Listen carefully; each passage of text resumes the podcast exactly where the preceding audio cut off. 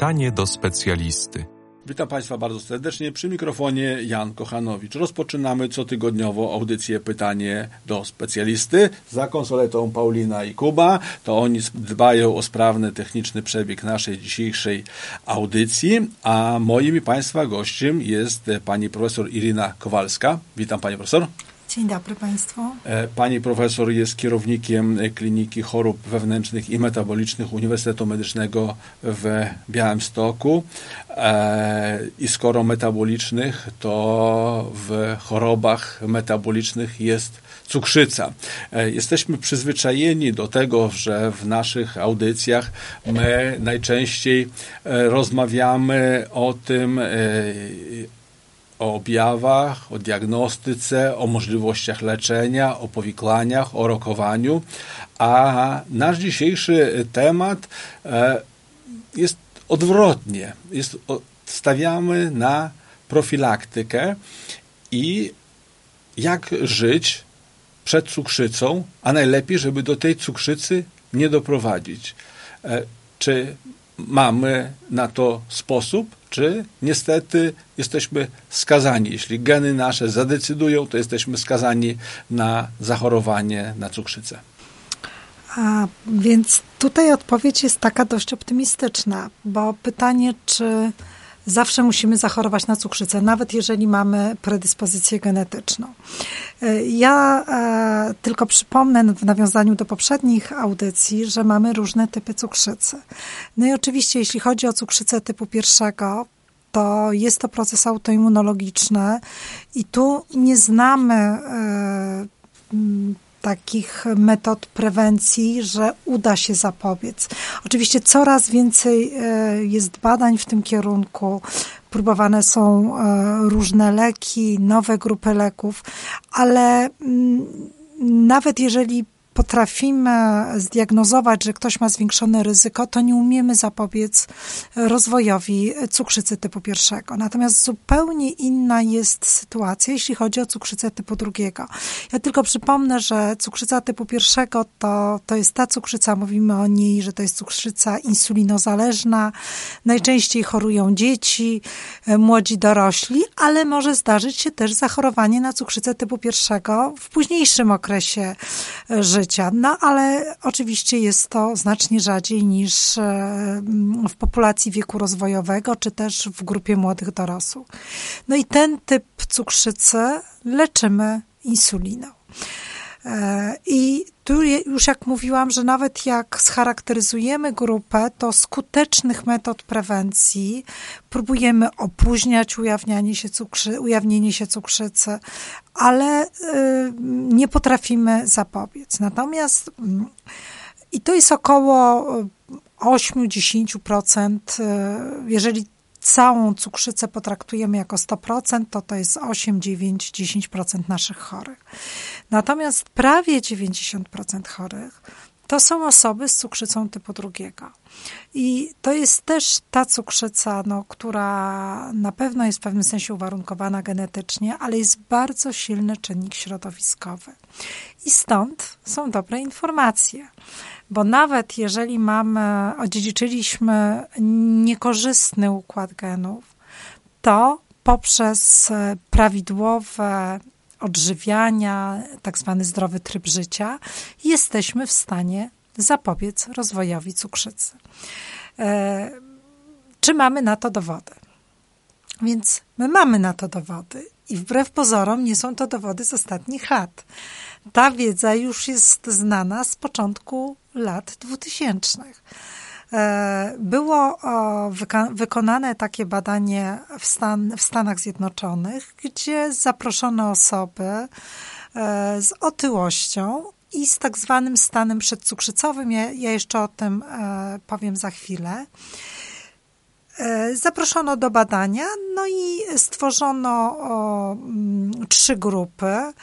Jedna grupa, tak zwana ta grupa placebo, gdzie zaproponowano takie rutynowe postępowanie, tak jak lekarz na co dzień mówi do pacjenta, który się zgłasza z podwyższoną glikemią na czczo, ale nie ma jeszcze cukrzycy, no to zaleca przestrzeganie zdrowej diety, aktywności fizycznej, no ale jakby pacjent nie ma jakiegoś nadzoru, jeśli chodzi o wykonywanie tych zaleceń. Druga grupa to była grupa z lekiem. I w tej grupie włączono metforminę. To jest lek, który stosujemy już od wielu lat i który oprócz tego, że jest stosowany w leczeniu cukrzycy, może być stosowany w leczeniu stanu przedcukrzycowego. I tam pacjenci oprócz rutynowych zaleceń dostali również metforminę. I trzecia grupa to były osoby, które dostały takie bardzo szczegółowe zalecenia żywieniowe, zalecenia odnośnie rzucenia palenia, jeżeli ktoś palił papierosy, regularną aktywność fizyczną. Chodziło o to, żeby jakby w stosunku do tego, co było przed włączeniem do programu, zrobić troszkę mniejszy pobór kalorii, żeby było więcej aktywności fizycznej w ciągu tygodnia i było to kontrolowane i nadzorowane. Zaangażowane były też rodziny, członkowie rodzin, tak, żeby no, osoba, która uczestniczy w programie, no, była zmotywowana, żeby nie czuła się, że jest pozostawiona sama sobie. I celem było jakby niedopuszczenie do przejścia w cukrzycę, tak, tego stanu przedcukrzycowego, żeby się rozwinęła cukrzyca. I co się okazuje? Badanie miało trwać pięć lat. Ale ponieważ zauważono w tych takich pośrednich analizach, że wyniki są bardzo korzystne, właśnie w tej grupie z interwencją dotyczącą stylu życia, przerwano badanie po niecałych trzech latach. I w stosunku do grupy placebo redukcja zachorowania na cukrzycę to była aż o pięćdziesiąt osiem procent. Czyli y, tak naprawdę prosta interwencja, tylko że ona jest prosta w słowach, bo w codziennym życiu ona jest bardzo trudna do zastosowania. Dlatego tak bardzo ważne jest no, przekazywanie tych informacji jeszcze nie w momencie, kiedy już jest cukrzyca. Ja bym powiedziała, nie w momencie, kiedy jest stan przedcukrzycowy, ale już w momencie, kiedy widzimy, że osoba, która się do nas zgłasza, występuje u, u niej nadmiar masy ciała, bo jednak typ drugi cukrzycy wiąże się w dużej mierze z otyłością.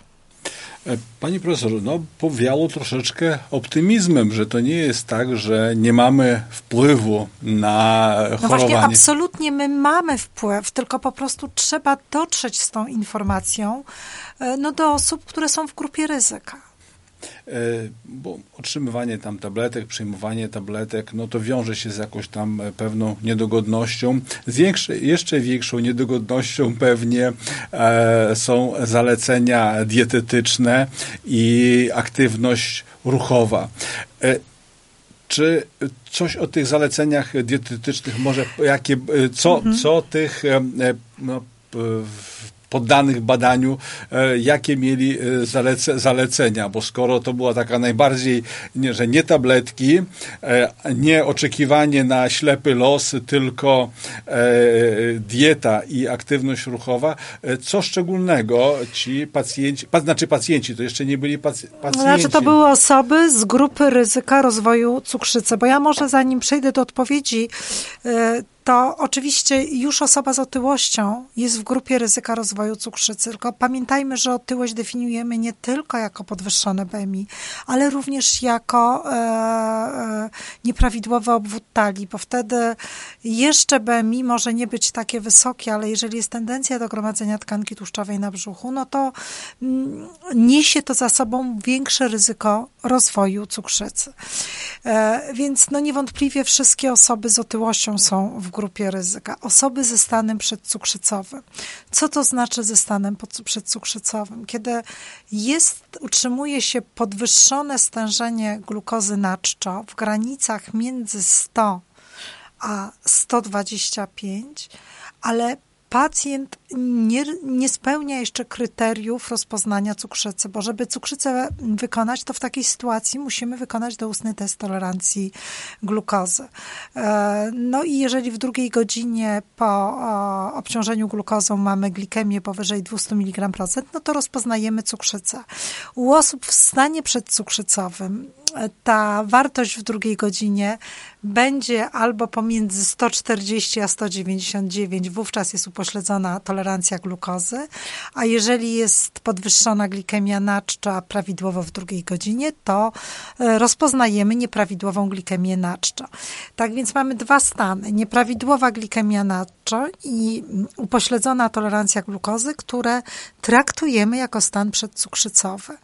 E, oczywiście e, te dwa zaburzenia mogą występować łącznie, to wtedy ryzyko rozwoju cukrzycy jest znacznie większe. I co nam to mówi? My już wtedy wiemy, że wydzielanie insuliny przez komórkę beta trzustki, ono już jest nie takie, jak organizm potrzebuje. Ono jest zbyt małe, to znaczy ono być może jeszcze duże, może być jeszcze duże, ale ta insulina nie działa tak, jak trzeba. No i w związku z tym no, trzeba coś zrobić, żeby to działanie insuliny poprawić. I no, najprostszą metodą oczywiście jest zawsze zmiana trybu życia. No i było pytanie o dietę, więc wracam do diety. Jaka powinna być dieta? Ja moim pacjentom z cukrzycą to mówię, że to nie jest jakaś dieta cukrzycowa, tylko to jest dieta zdrowego człowieka. To, ponieważ no, słodycze to możemy do trzydziestego roku życia, no to praktycznie już każda osoba z cukrzycą ty- typu drugiego, my oczywiście mówimy, że trzeba eliminować cukry proste, ale również osoby ze stanem przedcukrzycowym, osoby z otyłością. Nie powinno się jeść tych tak zwanych popularnych słodyczy. I to nie są tylko cukierki, ale proszę pamiętać, że wszystkie ciastka, tam jest bardzo dużo e, tłuszczu, jest e, no, dużo substancji dodawanych i to jest tak naprawdę bomba kaloryczna, więc e, no po prostu takich produktów należy unikać. A co można jeść? No można jeść przede wszystkim no, rzeczy y, zdrowe. Y, to są głównie nasza, nasz talerz teraz wedle ostatnich zaleceń żywieniowych, to jeżeli talerz potraktujemy jako sto procent, to pięćdziesiąt procent to są warzywa, a pozostałe dwie części, pozostałe połowę dzielimy na dwie części i może to być, nie wiem, białko w jakiejś postaci, tak, czy też węglowodany. Dlatego, no przede wszystkim powinniśmy zwracać uwagę na to, żeby było w miarę regularne spożywanie posiłków. Warzywa czy owoce też mo- możemy zamienić? To znaczy, powiedziałabym, najważniejsze są warzywa. Owoce też zawierają sporo o, e, cukrów prostych. Oczywiście e, no nie można siebie zupełnie pozbawić też owoców, tylko trzeba mieć świadomość, że one też podnoszą stężenie glukozy we krwi, bo tam jest często zawarty cukier prosty, czyli owoce tak, ale z umiarem, tak, żeby wiedzieć, że to może być też źródło dodatkowych kalorii. Dlatego tak naprawdę ta dieta to nie jest jakaś dieta bardzo eliminacyjna. To raczej chodzi o to, żeby mieć w miarę regularne posiłki, bo jeżeli jemy, nie wiem, tylko raz dziennie wieczorem, to na pewno takiej osobie nie uda się utrzymać masy ciała. Dlatego, że organizm też jest mądry i będzie no, starał się magazynować energię. Tak? Także wiadomo, że oczywiście zdaję sobie sprawę, że są osoby, które nie lubią jedzenia śniadań, ale wtedy trzeba sobie tak pomyśleć, porozmawiać z lekarzem czy z dietetykiem, żeby tak sobie ustawić te posiłki, no żeby one satysfakcjonowały nas i były o odpowiednich porach. I muszą być wyraźnie okresy posiłkowe i okresy międzyposiłkowe. Czyli nie jemy co godzinę tam jakiegoś drobiazgu, tylko no jemy wtedy, kiedy czujemy głód. Także przede wszystkim regularność spożywania posiłków. Tutaj ogromny apel do rodziców, żeby nie pozwalać, żeby dzieci jadły gdzieś w pokojach. Posiłki spożywajmy przy stole. Wtedy na pewno sprzyja to i takiej kulturze jedzenia i wszyscy wiemy, co jemy i wtedy no, można zadbać również o wdrażanie takich właściwych nawyków żywieniowych już od najmłodszych lat. Ja spoglądam tak na Paulinę i Kubę, jak oni ciekawe spożywają posiłki, czy przestrzegają, czy kry- pokryją mu coś tam, słodycze. Nie no, to wiadomo, że w, w dzieciństwie... Oni, oni są jeszcze w takim wieku, że mi te słodycze czasami przysługują. Tak, absolutnie. Natomiast no, starajmy się, żeby jednak te posiłki były o w miarę określonych godzinach, spożywane, e, spożywane przy stole. No, muszą mieć odpowiednie proporcje oczywiście węglowodanów, białek i tłuszczów, ale już nie upieramy się, żeby to była jakaś bogato węglowodanowa dieta. Raczej myśl, myślimy o tym, żeby zawierała dużo błonnika, e, odpowiednią porcję białka, odpowiednią porcję tłuszczu. A eliminujemy no, głównie no, te rzeczy, które, co do których no, wszyscy wiemy, że zdrowe nie są.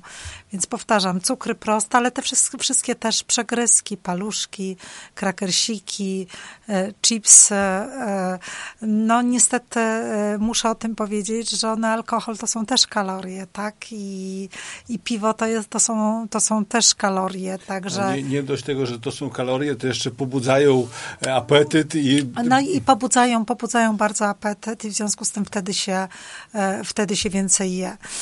Są teraz różne jakby zalecenia. Mówi się, że się robi ten post przerywany, że są no, różne mody, że ja myślę, że jeżeli uda nam się jeść regularnie, e, tak, żeby zaspokoić głód e, i żeby one były zrównoważone, to naprawdę nie będziemy mieli problemu o, z nadmiarem masy ciała.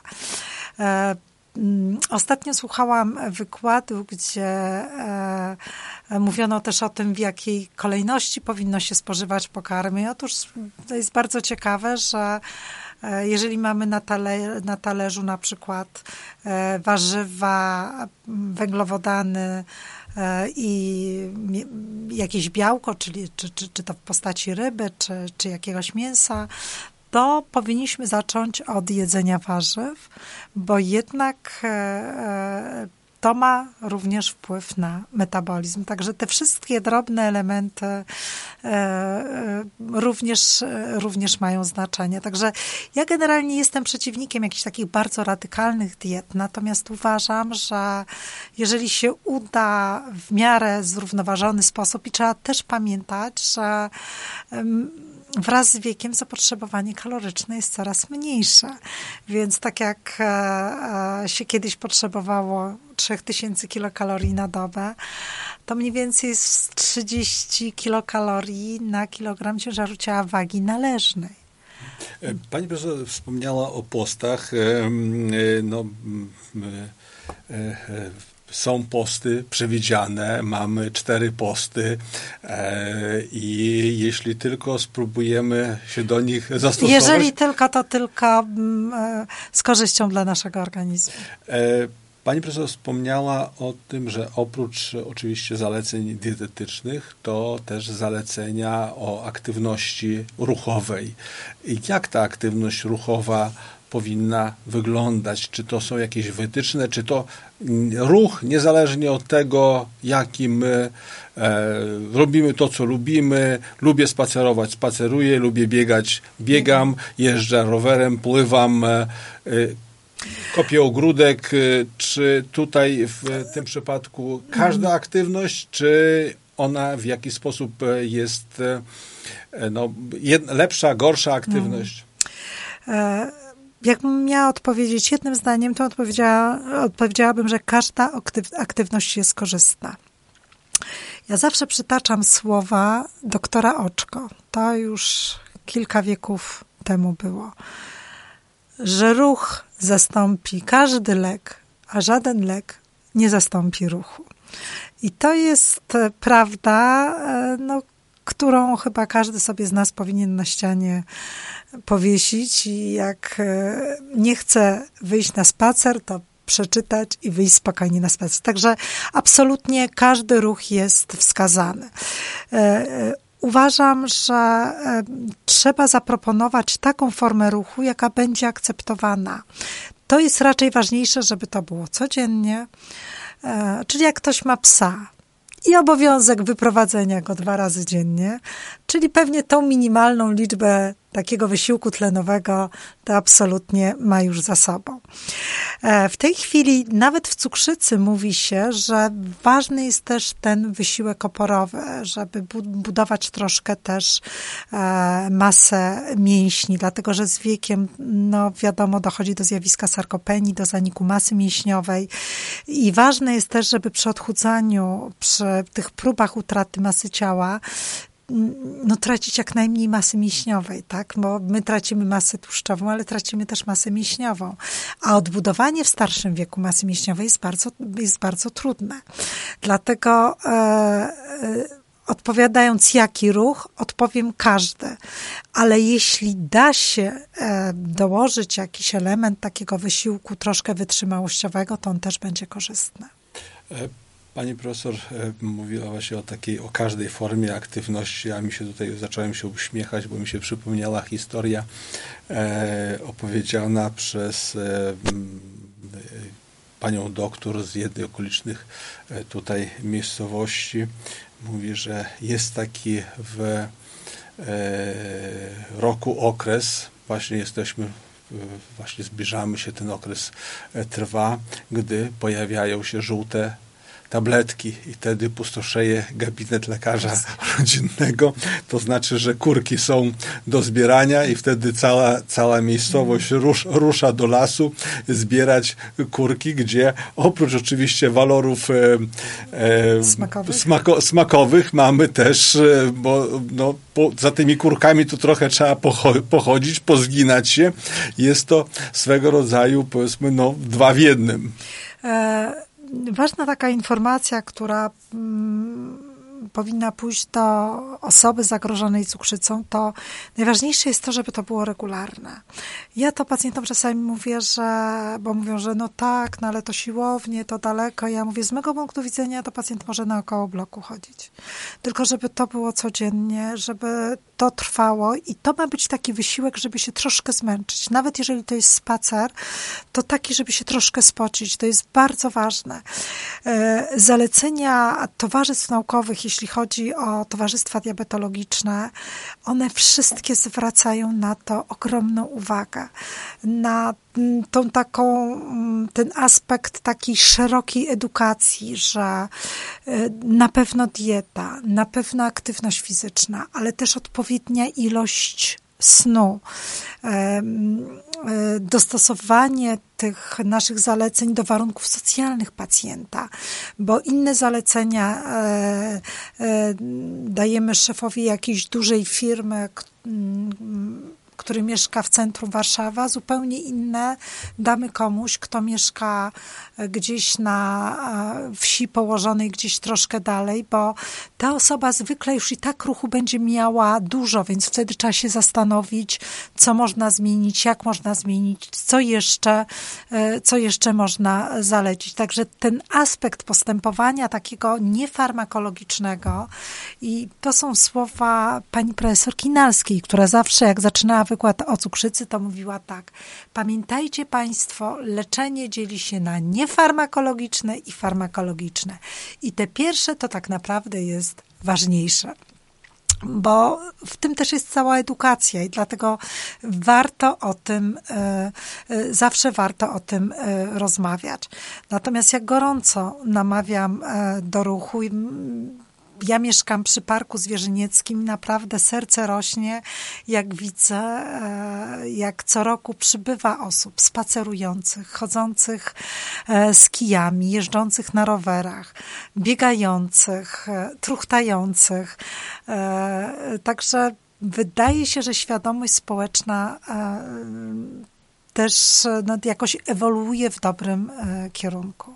a jednocześnie no, prowadzimy coraz bardziej osiadły tryb życia, więc myślę, że to jest to swego rodzaju odreagowanie. Natomiast y, nasuwa mi się takie pytanie, y, czy, y, bo wspomniała Pani profesor, żeby nie zapominać o tej masie mięśniowej, y, czy y, y, można zrezygnować z diety, natomiast postawić na aktywność ruchową, tak aby te kalorie, które my tam pozyskamy, nawet nadwymiarowe, żeby je spożytkować, czy to nie będzie lepszym rozwiązaniem? To znaczy, jeżeli wykreujemy ujemny bilans energetyczny, to na pewno schudniemy. A czy to będzie, czy to będzie też jakby uchroni nas przed rozwojem cukrzycy? No myślę, że ponieważ cukrzyca typu drugiego tak bardzo jest związana z nadmiarem masy ciała, to myślę, myślę, że tak, bo no, my praktycznie prawie, że nie mamy osób szczupłych z typem drugim cukrzycy. To są w tej chwili, my też uważamy, że to nie jest jednolita jednostka chorobowa, jest im więcej, e, znaczy im większy jest postęp wiedzy, tym widzimy, że te fenotypy są coraz bardziej heterogenne, ale jednak odsetek tych osób z prawidłową masą ciała, które chorują, one bardzo szybko rozwijają powikłania, to być może jest jeszcze trochę jakiś inny typ cukrzycy. Natomiast gro naszych pacjentów to są pacjenci jednak z nadmiarem, e, z nadmiarem masy ciała i naprawdę ta interwencja jest prosta, tylko ona musi być systematyczna. systematyczna. Czy jest jakaś recepta, która by naszych bliskich zmotyw- zmotywowała, zmobilizowała do diety, do aktywności ruchowej? Pani profesor wspomniała, że w programie, który był realizowany, zaangażowany był nie tylko ten pacjent, ten sam tak. jedyny, ale też i członkowie rodziny. Jaka jest ich rola akurat? Czy to tylko ona się ogranicza do tego, żeby zamknąć lodówkę albo ja nie, ku, nie, nie, zrobi, nie zrobić zakupów, które są wysokokaloryczne? Ja myślę, że rola członków rodziny jest ogromna. Zresztą to samo obserwujemy w przypadku cukrzycy typu pierwszego, jak chorują dzieci. To zwykle rodzice są ogromnym wsparciem i starają się też dawać dobry przykład dzieciom, przestrzegając tej samej diety. Mimo, że w typie pierwszym aż takich ograniczeń dietetycznych nie ma. Natomiast ja myślę, że jeżeli jest wsparcie wśród najbliższych, no to myślę, że sukces, jeśli chodzi o, o redukcję masy ciała, szanse sukcesu są znacznie większe, bo na Naprawdę codziennie samemu jest się trudno zmobilizować. A jeżeli jest ktoś z boku i powie, no ale jednak wyjdźmy dzisiaj na ten spacer, mimo że pada deszcz, albo zrezygnujmy wspólnie z tej kolacji, tak, no to, to, to wtedy jest mimo wszystko znacznie łatwiej, bo wtedy zajmujemy się czymś innym, przestajemy myśleć, że no jedzenie jest, bo jedzenie jest też przyjemnością, tak, także to wszystko trzeba wyważyć, no żeby osoba, która podjęła to wyzwanie, żeby się też nie czuła w jakiś sposób nieszczęśliwa, tak? Także musi być wsparcie. Pani profesor mówiła, że badanie zostało zakończone z spektakularnym mhm. wynikiem po e, trzech latach. Mhm. Czy, czy to znaczy, że tyle czasu wystarczy, aby zapobiec, uchronić się przed cukrzycą na przyszłość? E, ja powiem więcej, to badanie zostało przedłużone. My mamy obserwacje e, dziesięć lat po zakończeniu badania, bo potem e, po zakończeniu badania potrzebny był Był taki czas na reorganizację i potem już w całej grupie włączono tą modyfikację stylu życia. Mamy badanie po dziesięciu latach, po piętnastu latach i te osoby, które od początku miały tą interwencję behawioralną, to one nawet, bo były jednak w grupie ryzyka przy włączeniu do badania, to nawet one po piętnastu latach, no może już nie w pięćdziesięciu, prawie sześćdziesięciu procentach, ale mają o kilkanaście procent mniejsze ryzyko rozwoju cukrzycy.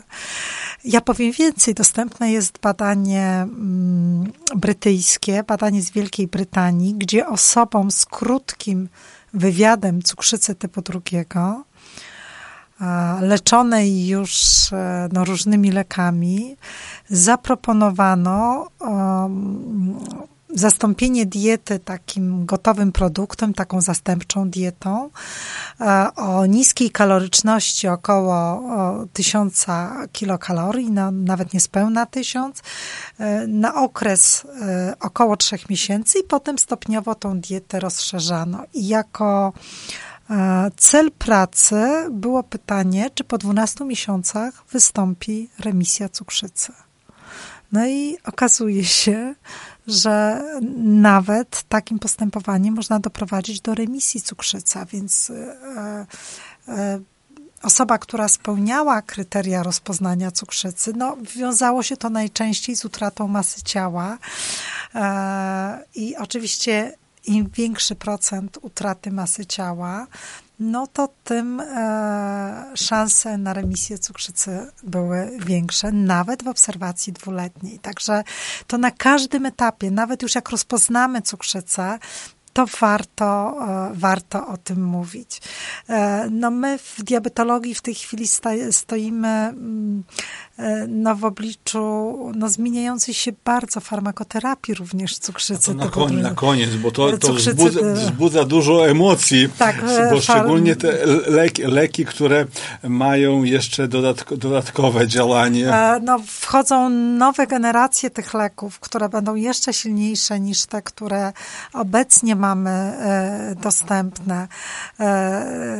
Także jeżeli no, pacjent spełnia kryteria, wymaga takiego wsparcia, my e, chyba e, no, czegoś takiego w diabetologii nie było, że my osobie, którą włączaliśmy z typem drugim e, insulinę, my teraz często nam się zdarza, że my tą insulinę odstawiamy dzięki nowoczesnym terapii.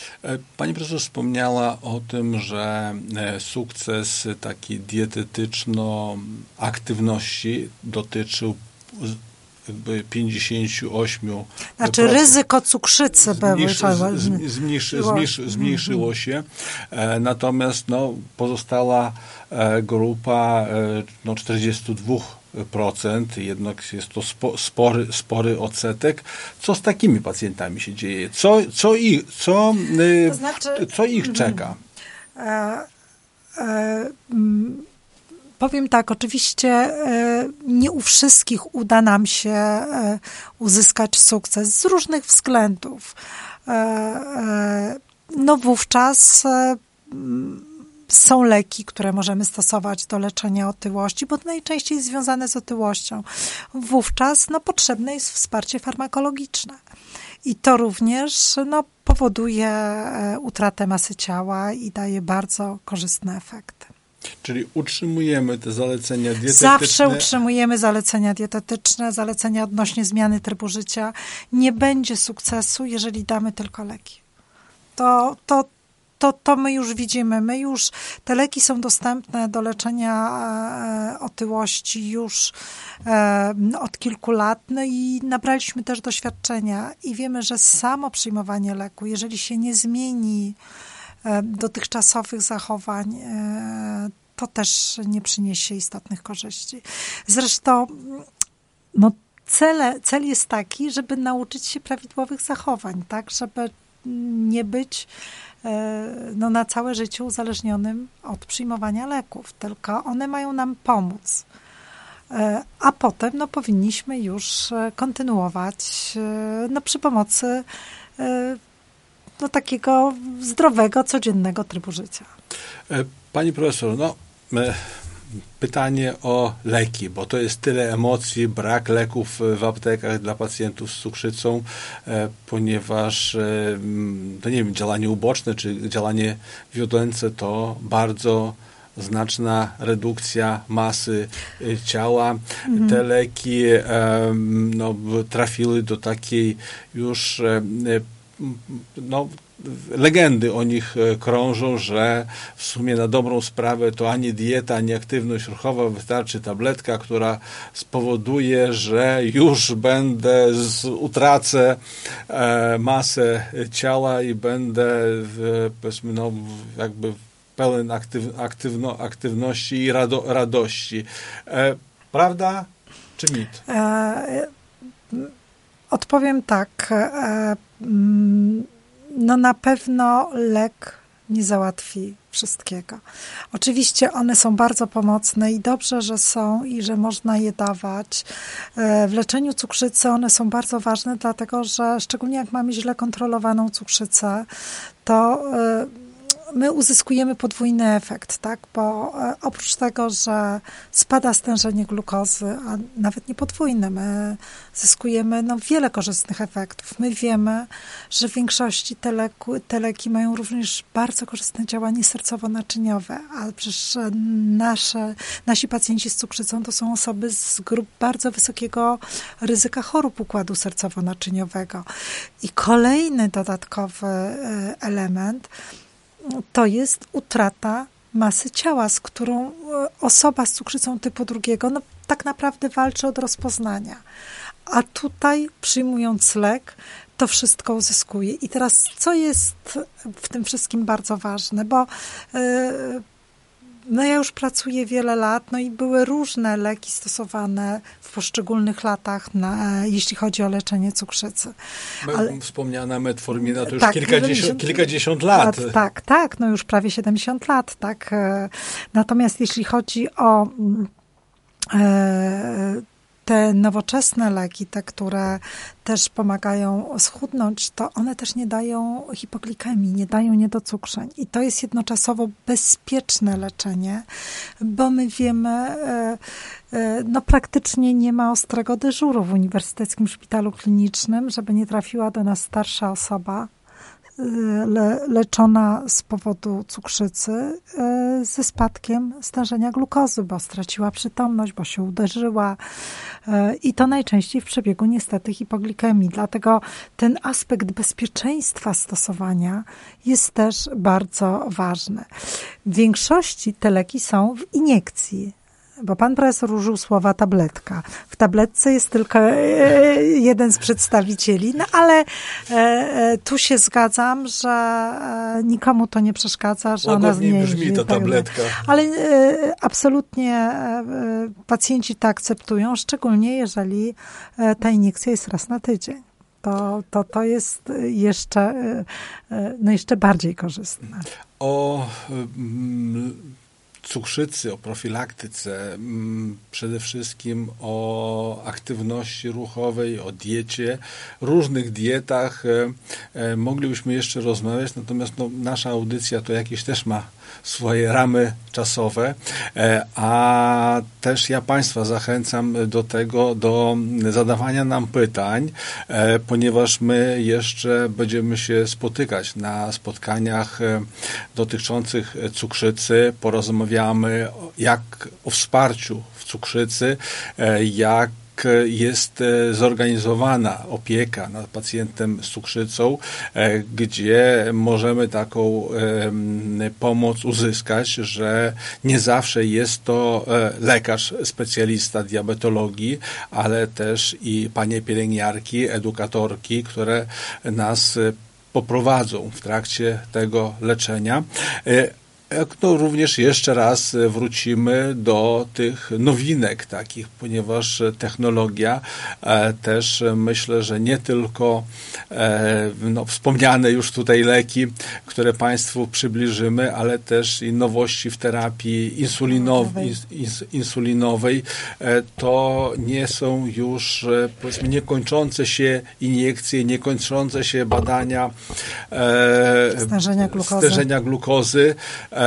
Ci pacjenci normalnie funkcjonują. Państwo specjaliści z zakresu diabetologii, chorób endokrynologicznych potrafią już tak ustawić tego pacjenta, że praktycznie nie jesteśmy w stanie no,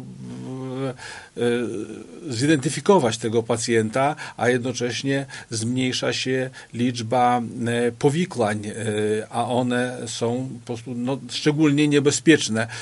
Wspomniała pani profesor o schorzeniach znaczy sercowo-naczyniowego. sercowo-naczyniowego. Czy to w tej chwili jest duży problem? To znaczy w, to w dalszym ciągu jest jeszcze problem, jeśli chodzi o cukrzycę typu drugiego. No zresztą bardzo bardzo często i to jest problem, ja bym powiedziała, który jest od wielu, od wielu lat. Myśmy kiedyś zrobili takie badanie, gdzie wykona, wykonaliśmy doustny test tolerancji glukozy, czyli tą tak zwaną krzywą cukrową, u mężczyzn kierowanych do koronarografii, czyli z podejrzeniem stabilnej postaci e, choroby wieńcowej. I co się okazało, że pięćdziesiąt procent mężczyzn kierowanych do koronarografii, to akurat była grupa ograniczona tylko do mężczyzn, miała zaburzenia tolerancji glukozy. W kilkunastu procentach rozpoznaliśmy cukrzycę, a w pozostałych tam trzydziestu paru procentach rozpoznaliśmy stan przedcukrzycowy. Czyli jakby wracamy do początku rozmowy. Czyli pięćdziesiąt procent pacjentów z koronarograficznie potwierdzoną zmianami miażdżocowymi w naczyniach wieńcowych ma albo cukrzycę, albo stan przedcukrzycowy. Czyli profilaktyka cukrzycy jest jednoczasowo profilaktyką chorób układu sercowo-naczyniowego, bo duża część chorób układu sercowo-naczyniowego jest też, szczególnie na tle miażdżycy, wynika również z zaburzeń metabolicznych.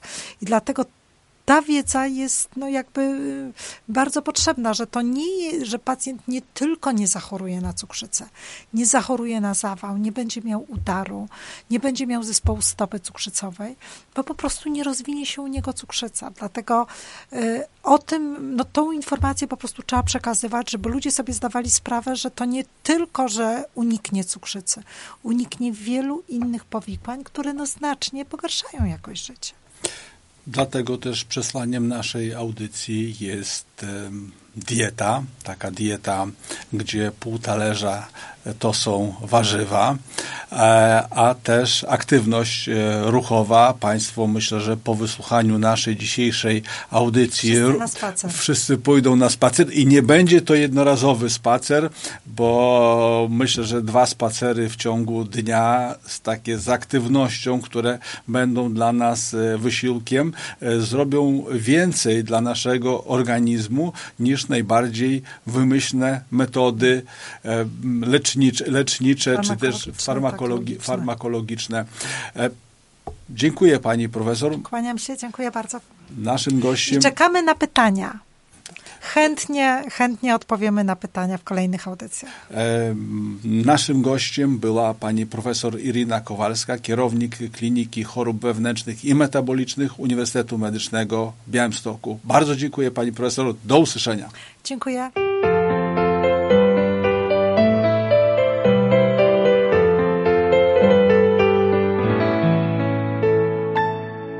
Pytanie do specjalisty.